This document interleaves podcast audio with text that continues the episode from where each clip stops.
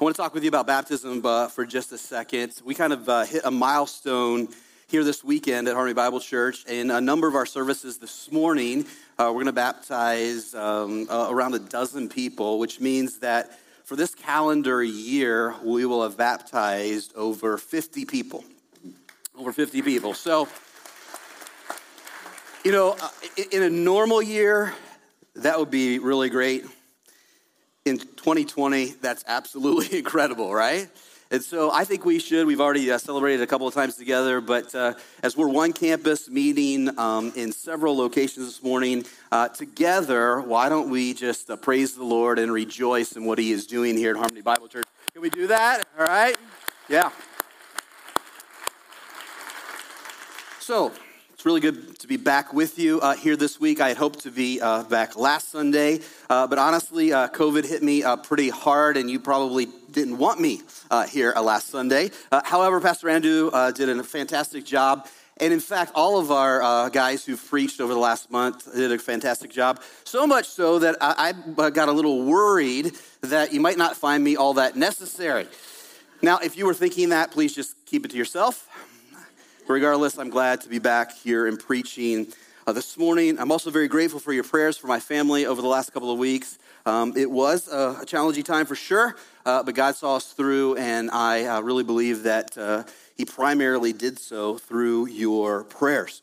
Before we get to the message, I want to quickly highlight a new series we're going to begin next Sunday uh, entitled This Is Us. This is going to be uh, a six week series in which we're going to talk about what we're striving to be as a church. Here at Harmony Bible Church, God's given us the vision to be a worshiping community on mission. So, over the next a month and a half, we're going to talk about how we're endeavoring to A, worship Jesus in all of life, B, help others to worship Jesus in all of life, and then C, to do these things together as a church, as a community of Jesus's disciples. If you're new to Harmony, this will be a, great opportunity for you to learn what it means to be a part of this body of believers. And if you've been around for a while, it will be a great refresher. So I invite you and really even urge you uh, to join with us for each and every message in this series.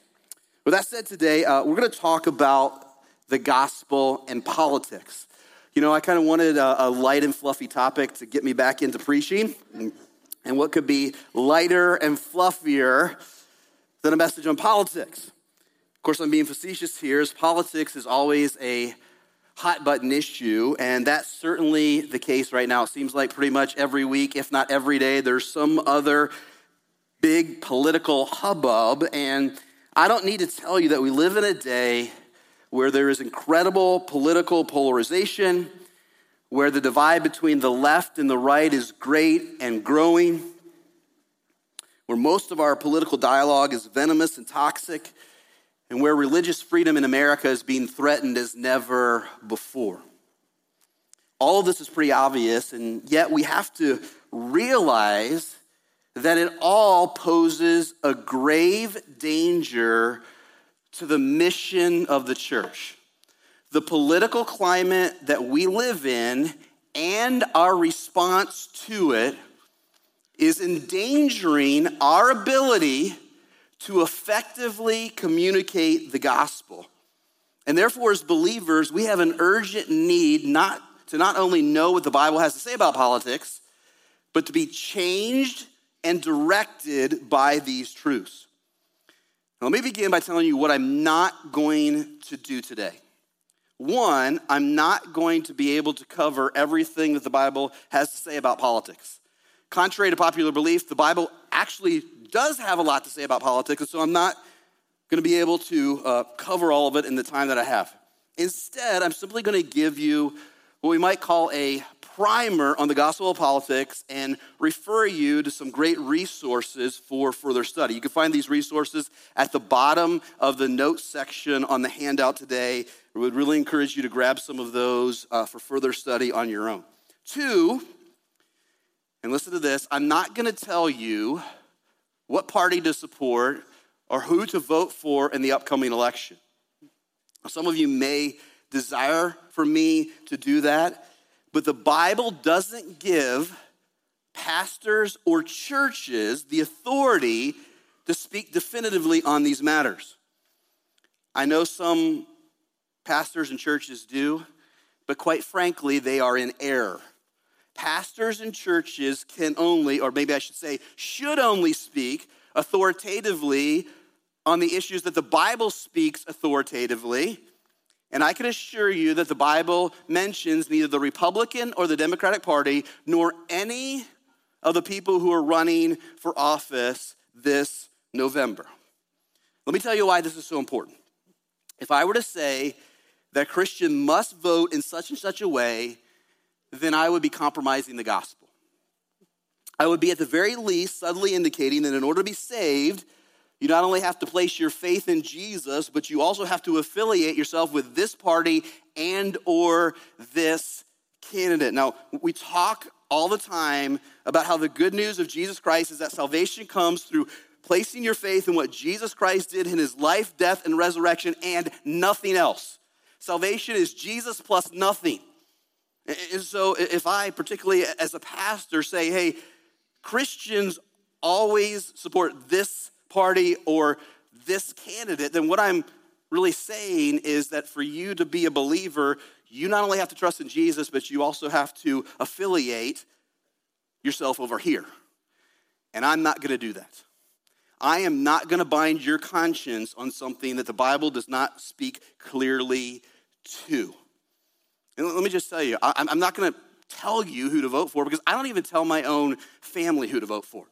In, in the last election, 2016, my, my oldest child uh, was eligible to vote. So we had lots of conversation about politics and the candidates, but I didn't even tell her who to vote for because that was a matter for her own conscience. So here's what this means it means you prayerfully need to determine who you will support based upon a whole host of issues, with biblical principles being first and foremost among them. And so that's what we're going to talk about today. We're going to talk about big picture biblical principles regarding the gospel and politics. And for that, I want to invite you to turn with me to 1 Timothy chapter 2. 1 Timothy chapter 2. And we always encourage you to bring your own Bible and to, to look in your own Bible or on your device but it's going to be specifically uh, or especially important for you to do so today because you need to see that this is not coming from me, but it's actually coming from God Himself, from His Word. There are literally dozens and dozens of passages um, in the Bible that address politics. And while I will point out a number of them, for simplicity and clarity, we're going to spend most of our time in 1 Timothy chapter 2. So I want you to follow along with me now uh, as I read. We'll read the first seven verses. Paul tells Timothy, a pastor this. He says, First of all, then, I urge that supplications, prayers, intercessions, and thanksgivings be made for all people, for kings and all who are in high positions, that we may lead a peaceful and quiet life, godly and dignified in every way. This is good, and it is pleasing in the sight of God our Savior, who desires all people to be saved and to come to the knowledge of the truth. For there is one God and there is one mediator between God and man, or men, the man Christ Jesus, who gave himself as a ransom for all, which is the testimony given at the proper time. For this I was appointed a preacher and an apostle. I am telling the truth, I am not lying, a teacher of the Gentiles in faith and truth. There are two primary things that we learn about politics in these verses. One, we learn God's purposes for politics, and two, the church's priorities in politics. God's purposes for politics, the church's priorities in politics. Lots of P's in the message today. And Hopefully, that will be helpful for you remembering what the Bible has to say regarding politics. So let's begin by talking about God's purposes for politics. There are two of them. The first purpose is to establish and enforce justice in order that societies might experience order, peace, and flourishing. We find this purpose in verses 1 and 2, where Paul tells Timothy that the church is to pray for political leaders in order that these leaders might govern in a way that enables people to live peaceful lives. The Bible is clear that God establishes government to promote what is good and punish what is evil in order that God's original creation mandate may be fulfilled. We see this creation mandate in Genesis chapter 1, where God tells Adam and Eve that they are to be fruitful and to multiply and to fill the earth and subdue it. We, we can see this in relation to, to government as early as Genesis 9, where after the flood, when God kind of reboots the world, all right, we see the creation mandate to be fruitful and multiply stated not once but twice as bookends to God's initial instructions, his initial establishment of human government. So we're not going to go there. We don't have time to look at it. But you go to Genesis chapter 9, all right? Immediately following the, the flood, God comes to Noah and he says, Hey, here's how we're going to do this going forward. And he begins in verse 1 by, by restating that creation mandate. And then he lays out the principles, the initial kind of foundational principles for human government. And in verse 7, he restates the creation mandate. So, so what we see that, that is that human government is established by God in order that societies, that cultures might experience peace, order, and flourishing. We can also see this in 1 Kings chapter 3, where we read this after King Solomon, all right, gives, gives a really wise judgment regarding two women okay, who, who were arguing or fighting over this, this baby. So, so, so, two women, they actually were prostitutes, they were living together. Each of them had a baby. One of them died in, in the night, and, and then the, the, the, they, they began to argue over who the, the remaining live baby be, belonged to. And so they come before King Solomon, and, and he gives a really wise ruling. You maybe remember the story. But here's what we're told after all this takes place, okay? First Kings chapter 3 and verse 28. And all Israel heard of the judgment that the king had rendered, and they stood in awe of the king because they perceived that the wisdom of God was in him to do justice. You see the words rendered there, rendered judgment, and he did justice. That's what kings, that's what those in high position are supposed to do in order that there might be flourishing, that there might be peace and order in society. We can also see this in Proverbs 16, where Solomon himself says this it is an abomination to kings to do evil, for the throne is established by righteousness. It's an abomination for kings to do wrong, for those in high positions, those in government authority to do wrong. Why? Because they're put in place by God to do what is right, to establish righteousness, which means to execute justice. Most notably, we can see this purpose for government in Romans chapter 13, a real key passage where the Apostle Paul writes this Let every person be subject to the governing authorities.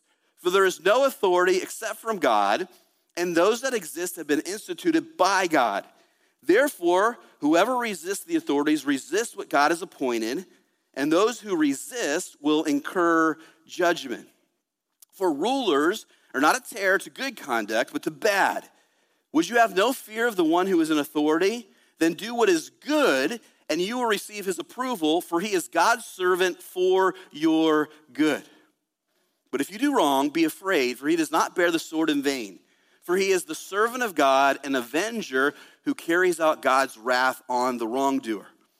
There's a lot that we could talk about here, but for our purposes today, note that Paul says the purpose of government is to promote good and restrain evil so that people might experience good, so that again they might experience order, peace, and flourishing. Now, I know what you might be thinking, all right? You might be thinking, well, that's the exact opposite of what governments often do. And that is true. Instead of promoting good and restraining evil, they often do the reverse. However, all human governments are actually a mixed bag. They all promote good and restrain evil to some degree, and we need to realize and be thankful that our government does it more than most. No matter how cynical, frustrated we might be about our government, we should still be incredibly thankful that we live when and where we do. And there should be a bunch of amens at that point. All right? Note that in verse 1 of 1 Timothy 2, Paul tells us that we should be thankful, we should thank God for our political leaders. And let me just tell you that if the Apostle Paul could say this, then we certainly can. As Paul uh, wrote 1 Timothy, he was actually in prison in Rome waiting to be executed by the infamous Emperor Nero. All right, so, so shortly after he, he wrote the words that we're reading today, Paul's gonna have probably had his head cut off, all right, by the emperor at that time, and yet Paul says we should be thankful for our government leader. So if Paul can be thankful for Nero, then we can be thankful for our president and we can be thankful for whoever the next president is going to be. So just, let me just give some examples here, all right? If you are thankful for President Trump, and quite uh, honestly, you should be, then you should also be thankful for President Obama, as well as being thankful for whoever the next president uh, uh will be, including if that happens to be President Biden. On the other hand, if you're thankful for President Obama and you're hoping that the next president is going to be President Biden, you should be thankful for President Trump. Now, I know some of you are in sheer terror and horror at this thought, but, but you need to get this. I'm not saying this, God is. God is. We're to be thankful for our government leaders, regardless of who those government leaders are. Why? Because they have been put in place by God, and every single one of them uh, is used by Him to bring us good. Just consider some of the other places and other governments that we could possibly live under today. 2019, Afghanistan was considered the most dangerous place in the world to live because of all the disorder and chaos and corruption in the government. Or consider uh, the country of Lebanon, a place where I dearly love, visited many times, have lots of friends. We here at Harmony Bible Church have partners, significant partnerships, gospel partnerships in Lebanon. That country is in complete disorder and disarray, and the people are struggling even to exist because of the corruption in the government. Do we have corruption in our government? Yes, we do, but not nearly as much as in many other places around the world, and we experience a lot of blessings because of that. Do we have problems? Yes. Do we have issues? Absolutely. Are there major things that need to be addressed? Yes, that is true, but there are also a lot of good things and if we we would really focus more on being thankful for what we have, it would go a long way, okay, to dispelling all of the angst and, and, and nastiness and, and, all this panic and fear that we see. So, so, so let me just say this if I can, can, can divide um, maybe older and younger people here today. Uh, younger people, there are significant issues that need to be addressed, and there are real, real problems. But we could, it would do us a, really uh, well to be thankful that we live in the United States of America. On the other hand, older people, all right, yes, America is great, America is wonderful, but America has some major issues that need to be addressed. So we could at the same time, listen, uh, our, our, our political divide today wants to say that you got to be on either end of the spectrum. No, no we can be on both ends of the spectrum where we can say there are major issues that need to be addressed and also be thankful at the same time. There should be some amens in there too, all right? But anyway, you'll, you'll get with me later. Let, let me point out something else important here. You need to listen closely to this. Since we live in a democratic form of government, in a real sense, we're all a part of the government. We all have a say in who our government officials are, and therefore, in what laws get passed and how they are or are not executed. To put it another way, we all have a responsibility in establishing and executing justice so that our society experiences peace, order, and flourishing. At a bare minimum, this means we all have the responsibility to vote. Can, can I just say this? If you do not vote, you are abdicating your God given responsibility to be a part of a government that establishes and executes justice. We, live, we have the great privilege to have a say in what happens in our country. You might say, well, I'm just one vote. What does my vote matter? If everybody has that attitude, where are we? where are we? Now, again, I'm not going to tell you specifically who to vote for. But here's the guidance I will give you. You should vote, listen to this, you should vote for the individuals you prayerfully discern will do the best job of establishing and enforcing justice. And let me be really clear that justice includes not only law and order, but also includes giving people their rights, making sure that people are treated equitably. And this, especially in, in the Bible, is focused on the poor and the marginalized. So I've preached on this many times before, but it's, it's worth stating here again. When we talk about justice, we're not just talking about promoting good and, and punishing what is evil. We're also talking about addressing things like the, the value of human life. We're talking about things like healthcare, uh, poverty, um, uh, racism, and systemic issues and systemic problems. So, so, yes, there is the law and order, but there is also what uh, is normally called social justice. And I can just tell you this in the church, a lot of times this word uh, uh, social justice gets a bad rap, but it is very biblical when it is understood in the biblical way. Now, I hope that you realize that in many cases, this means that we shouldn't simply vote along party lines. Today, there's not a lot of nuance when it comes to politics, which, by the way, is one of our biggest problems. But as Christians, we need to be much more thoughtful and prayerful than simply following party lines. For more on this, Tim Keller wrote a great article in the New York Times a couple of uh, years ago that I reference in the handout. Here's God's second purpose for politics to provide a platform for the proclamation of the gospel. To provide a platform for the proclamation of the gospel. By platform now, I don't mean that God desires for the government to promote the gospel or for that matter, any religion of any kind.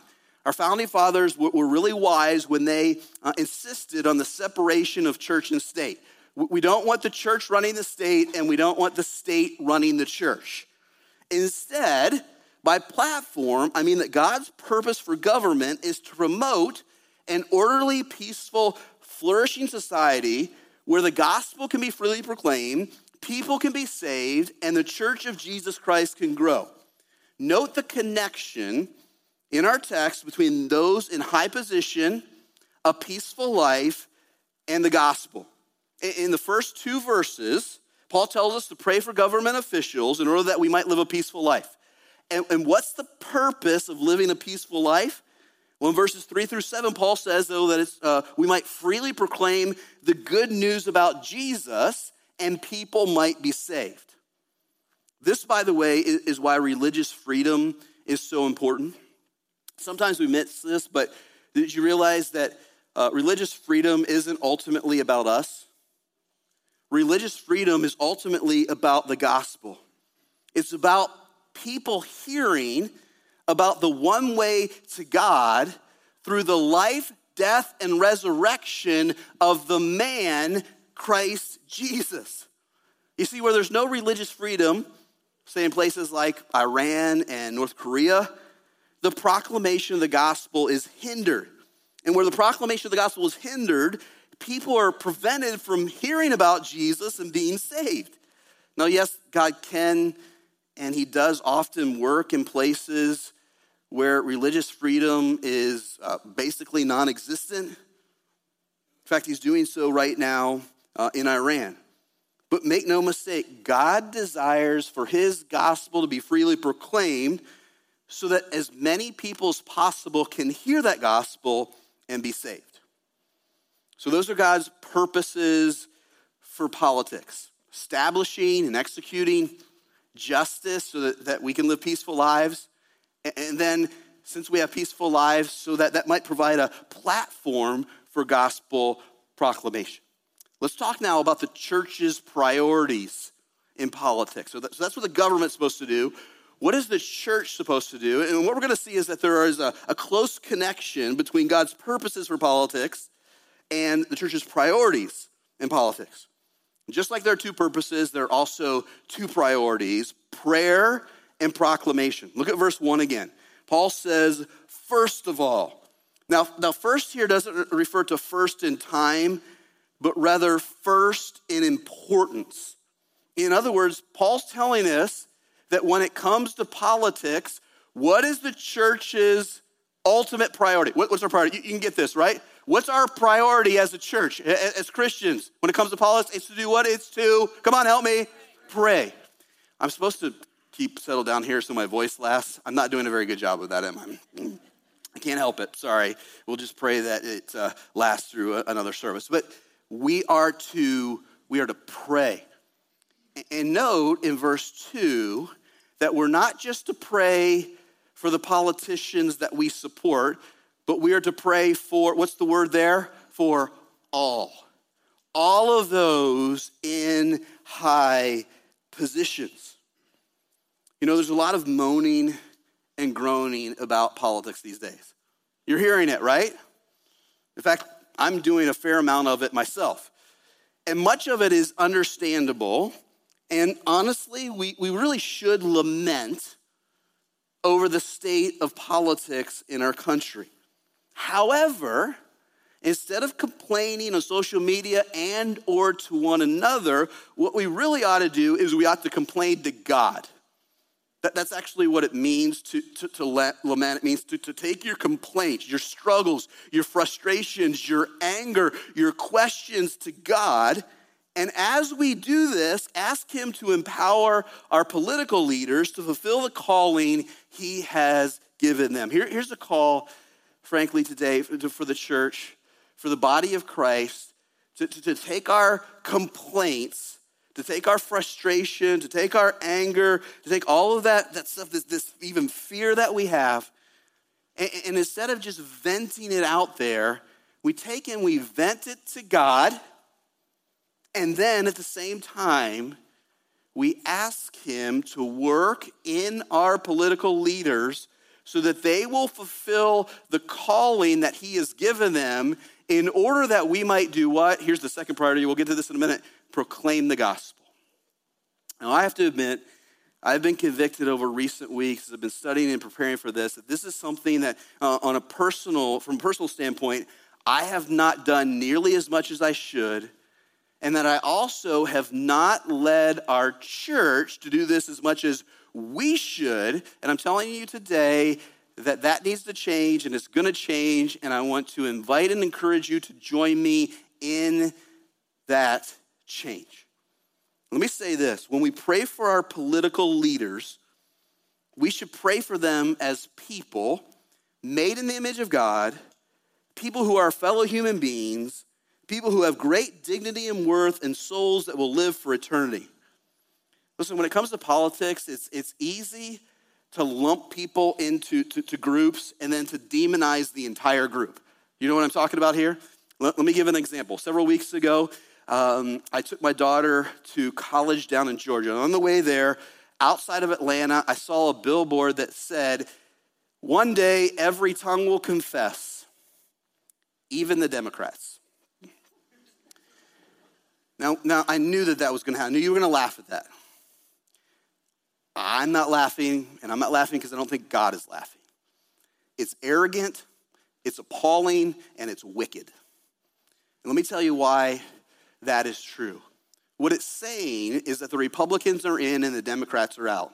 What it's saying is you can't be a Democrat and believe in Jesus Christ. What it's saying is that in order to be saved, to be right with God, you have to not only trust in Jesus, but you also have to vote Republican. And what it's saying, particularly to unbelieving Democrats, is that to be a Christian means to be a Republican, which means that unbelieving Democrats are going to want nothing to do with the gospel of Jesus Christ. And we got to stop this stuff, whether we're Democrats or Republicans or somewhere in the middle. We have to stop talking like this and stop thinking like this and, rather see politicians and people that we disagree with politically as people made in God's image, and we need to pray that they will experience the grace and mercy of God just like we have experienced the grace and mercy of God. What is the gospel, friends? The, gospel uh, is that though we were undeserving, that we actually deserve to spend eternity separated from God in hell, that God sent his son as a ransom for all, for every single one of us, which, which includes me and that he saved me not because of anything I've done or will do, but simply because of his grace and mercy. And that when we get this and when we understand that, and it really takes root in our heart, then we can't look at other people with arrogance and with pride, but rather we, we look at them with compassion and tenderness, and we desire that, that we will experience what we have experienced, that we will want to treat them as God has treated us. Let me ask this What difference do you think it would make if we stopped complaining and started praying? If we stopped ridiculing and reviling and started pleading with God instead? Can I suggest that complaining and ridiculing and reviling have no power to change things? You know, I, am trying to, I'm trying, I'm trying. Can I, can I, but I, can I just tell you, your memes on Facebook are not going to change anything. Okay? They, they've, uh, they've only reaffirmed what you believe and your friends who believe what you believe. And if somebody who's not your friend sees it, it just gets them more entrenched in the position that they are in. Do you know what the greatest political tool in the world is? It's prayer. It's prayer. So let's start praying. Brothers and sisters, many of us, most of us, hopefully all of us, want to see political change in our country. Well, here in 1 Timothy, Paul tells us how that change begins to come about, and it begins to come about through prayer for our political leaders. And that leads to this the church's second priority when it comes to politics is proclamation. It's crucial that we see the connection between prayer and proclamation in our text. I've already hit on this, but it really is the most important point in, our text and the message today. But we're to pray for our political leaders in order that the gospel may be freely proclaimed. Everybody got that? We pray for our political leaders so they will do what they're supposed to do so that we can get on with what we're supposed to do, which is what? Proclaiming the gospel. Can I, just say that again? We, we pray for our political leaders so they can do what they're supposed to do, so that we can get on with what we're supposed to do, which is proclaiming the wonderful truth about Jesus Christ. You see, it's not ultimately about having the right form of government or about the economy or law and order or even about morality, as as important as all those things are. It's about the proclamation of, of the gospel. And why is this so important? Why was proclaiming the gospel so important? Well, that's what the world's greatest need is. The greatest need in the world by far is for people to hear the gospel and be saved. And you know what? This, this actually is where change actually happens. Cultures change as people change, and people change as God's Spirit works through the proclamation of God's word. Y'all with me on this? True, lasting, eternal change only occurs when people hear that there's one mediator between God and man. In other words, there's, there's only one person that can make us right with God, and that is the God who became a man and gave his life as a ransom for all, Jesus Christ. So, as I said earlier, we should engage in politics. We should vote. We should advocate for change. We should attempt to persuade people regarding what we believe are the best government policies. However, get this, we shouldn't rest our hope in these things. We shouldn't give in to the idea that if we can just get the right people in the White House or the State House or even the Supreme Court, then everything's gonna be okay. And if not, then everything's gonna be a disaster, right? We hear that all the time, right? This is the most important election of our lifetime, like ever. And if we don't win this time, what is going to happen? And when we give in to that way of thinking, you know what we're doing? We're placing our hope and our faith in politics rather than in Jesus. And here's the problem with that politicians are all fallible, sinful human beings like us. They have no ability to save. What's more, they're only in office for two or four or eight years, maybe a little bit more, a few of them. So, so they're really, in, in one sense, here today and gone tomorrow. But you know who isn't here today and gone tomorrow? Who? Jesus. Jesus. He is here always.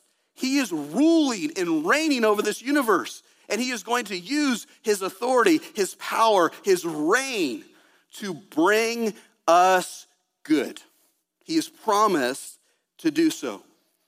The Jesus, this Jesus, how, how, how do we know this, by the way?